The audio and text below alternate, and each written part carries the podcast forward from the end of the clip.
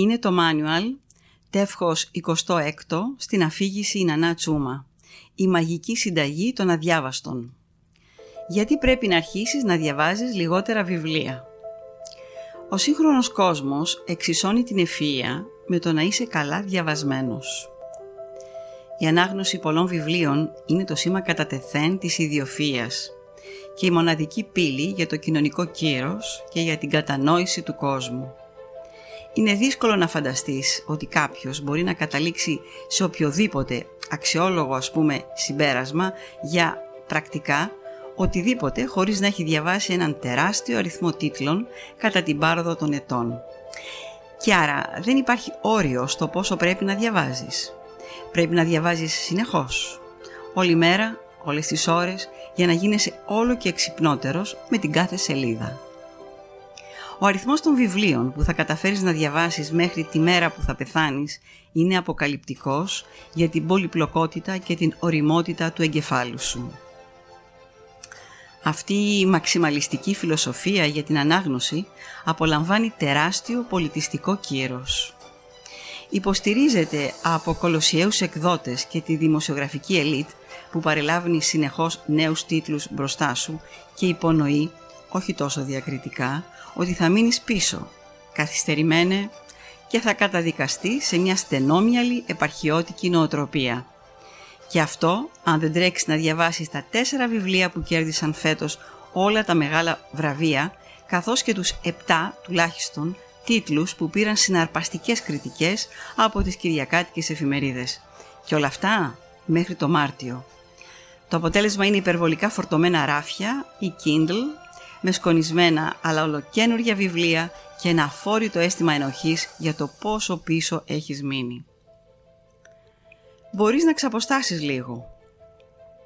Ακόμα και κάτω από αυτή την αφόρητη πίεση για να καταναλώσεις έναν ολοένα και μεγαλύτερο όγκο βιβλίων, θα μπορούσες να αναλογιστείς μια συναρπαστική πτυχή του κόσμου πριν τη σύγχρονη εποχή.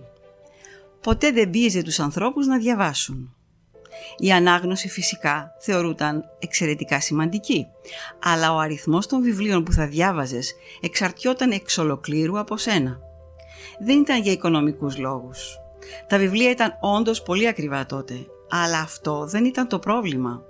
Αυτό που είχε σημασία ήταν να διαβάσεις προσεκτικά λίγα βιβλία, αλλά πολύ καλά, αντί να σπαταλάς την προσοχή σου σε ένα τεράστιο αριθμό τόμων. Ο παλιός κόσμος σε οδηγούσε να διαβάσεις τόσο λίγο γιατί εξερευνούσε επίμονα μια ερώτηση που ο σύγχρονος κόσμος αποφεύγει. Ποιο είναι το νόημα της ανάγνωσης? Και είχε απαντήσεις.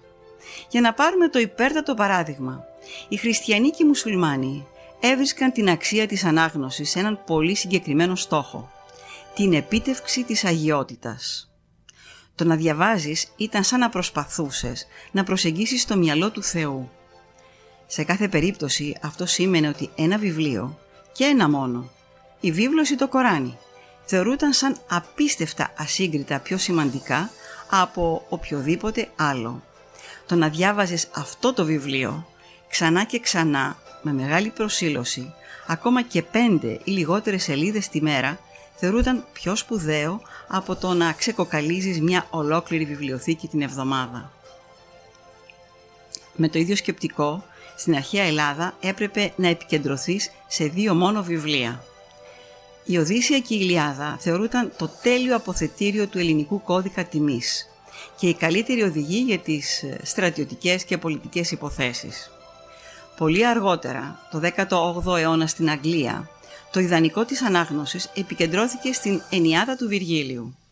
Για να θεωρηθεί ένας κύριος, gentleman, καλλιεργημένος, έπρεπε να γνωρίζει αυτό το τόσο πολύ μακρύ ποίημα απ' έξω. Το να διάβαζες περισσότερο θεωρούταν εκκεντρικό, άσε δε και λίγο ανθυγιεινό. Μια διαφορετική οπτική. Μπορείς να καταλάβεις αυτή τη μινιμαλιστική προσέγγιση απέναντι στην ανάγνωση σε πρώιμες απεικονίσεις ενός από τους ήρωες της χριστιανοσύνης, του Αγίου Ιερώνυμου, ο οποίος από κάθε άποψη ήταν η υπέρτατη διάνοια του χριστιανισμού.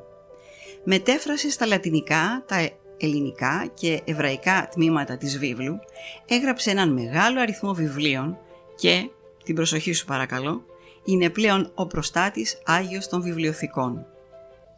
Όμως, παρά τις επιστημονικές του προσπάθειες, στις απεικονίσεις του, πώς και πού δούλευε, ξεχωρίζει μια λεπτομέρεια.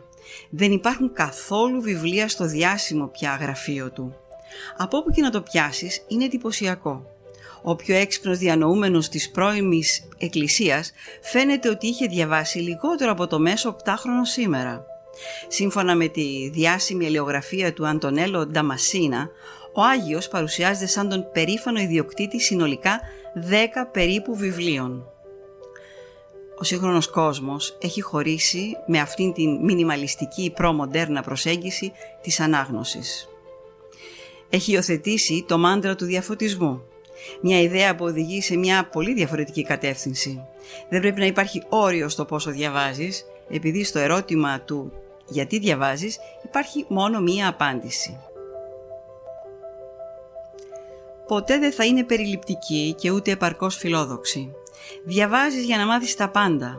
Δεν διαβάζεις για να κατανοήσεις το Θεό ή να παρακολουθείς την πολιτική ή απλά να ηρεμήσεις το μυαλό σου. Διαβάζεις για να κατανοήσεις ολόκληρη την ανθρώπινη ύπαρξη, όλους τους πλανήτες και το σύνολο της ιστορίας από την αρχή του κόσμου. Είσαι, είμαστε, συλλογικά πιστός στην ιδέα της αθρηστικής γνώσης.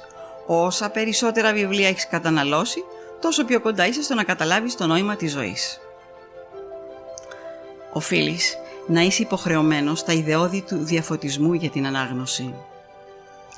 Αλλά η μαξιμαλιστική του κληρονομιά είναι πανταχού παρούσα σήμερα. Στους εκδοτικούς οίκους, στον τρόπο παρουσίαση των βιβλίων στο κοινό, στο σχολείο και στα πολυκαταστήματα.